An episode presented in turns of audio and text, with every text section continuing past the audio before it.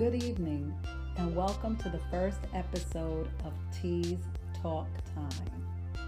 I'm your host, Teresa Smith, a recently retired public school teacher from New York City. And I'll be talking about topics related to life after retirement. I want all those new retirees to know that retirement does not mean necessarily the end of a career and the end of a lifestyle or the end of life. It actually can be the portal or the beginning of something new and even more wonderful. Especially if you start to think about all of your passions that you started out with before you were in your life's career. For instance, before I even became a New York City public school teacher, I wanted to do various things. At one point in my life, I wanted to be an attorney.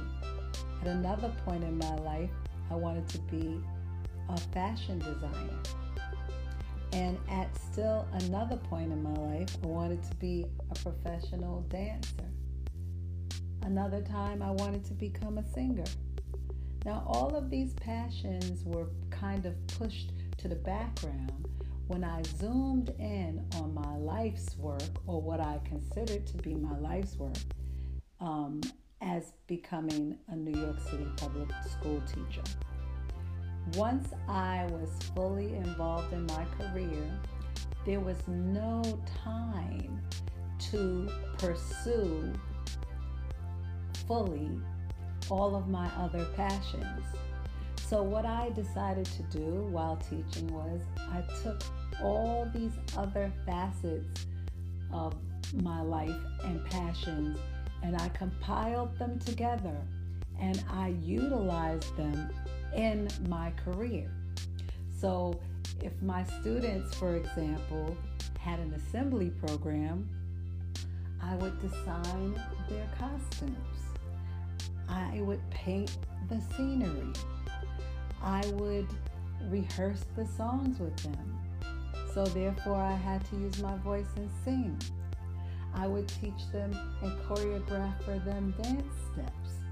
So, I would use those passions in my career, but I could not fully pursue them until I recently became retired. Well, one of my very, very earliest uh, passions that I had even as a child was writing. I remember as early as elementary level of school, the teachers telling me that I was an incredible writer. And I also remember receiving on the elementary level an award for writing.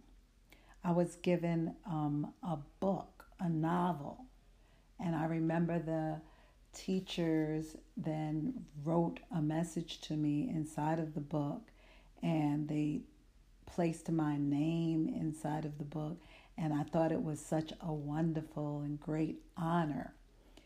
And even from that point going forward in life, I always loved and enjoyed writing. I integrated my writing into writing scripts for the children uh, shows and assembly programs. I'd integrated, of course, into my coursework, my papers, my thesis as I went forward and, and going forward in life. I would write greeting cards. I just write so many in so many different genres and I'd keep a journal and write poetry. There were so many different areas of writing that I explored um, in my free time as well as in my course loads on various levels of my education. So, definitely teaching uh, allowed me to utilize some of those passions, but I still could not pursue them in the way in which I wanted to. I remember when I had an English uh, literature or children's literature course during my undergrad um, years. And I remember having to do an assignment in which I had to write a book. So I wrote this book, this children's book, the teacher wanted us to write.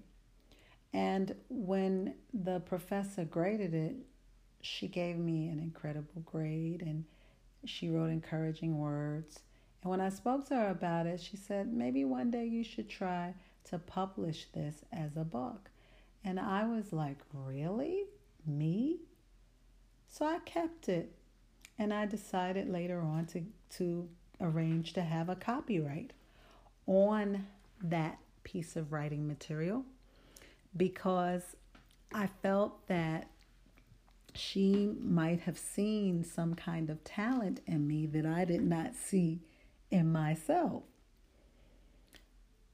Fast forward many years later, before I retired, I decided to to publish that book. And you know, just to give it a trial run, I didn't tell many people about it, and then I pulled it back off of the market because I felt I could do more.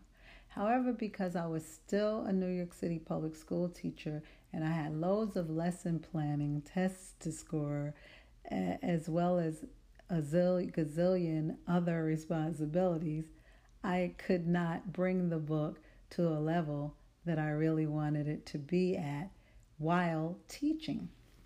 So once I retired after a year I decided to pursue that passion of becoming a children's book writer.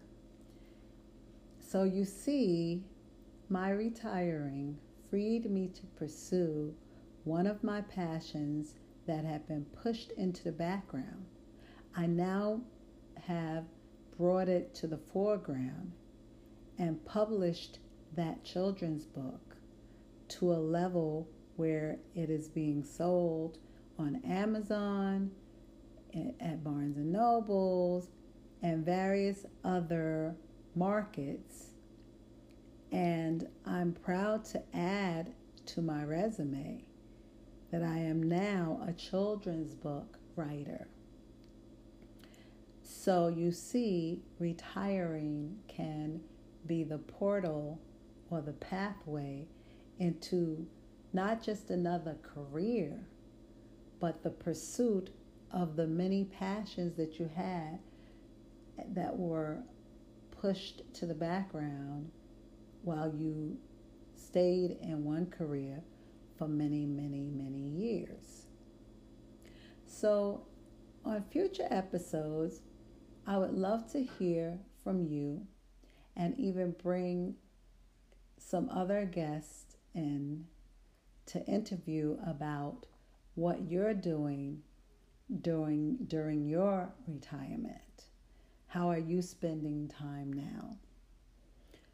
Do you have talents that you've never used because you were so tied down to your career and you didn't try to explore those things even on the weekend or once a month and you just had that pushed into the background, wondering when and if you would ever pull that talent out of your bag of tricks and develop it into something that could either be profitable or just fulfilling. Maybe next time we could have someone call in and ask questions if they're about to retire or they're contemplating retiring. Or maybe they've retired already and they've gone through that transition period that I had just after retiring uh, for about a year. And they're now wondering what should come next or what could come next. those are the kinds of topics that I'd like to explore on Tease Talk Time. Thank you for joining me, and we'll talk next.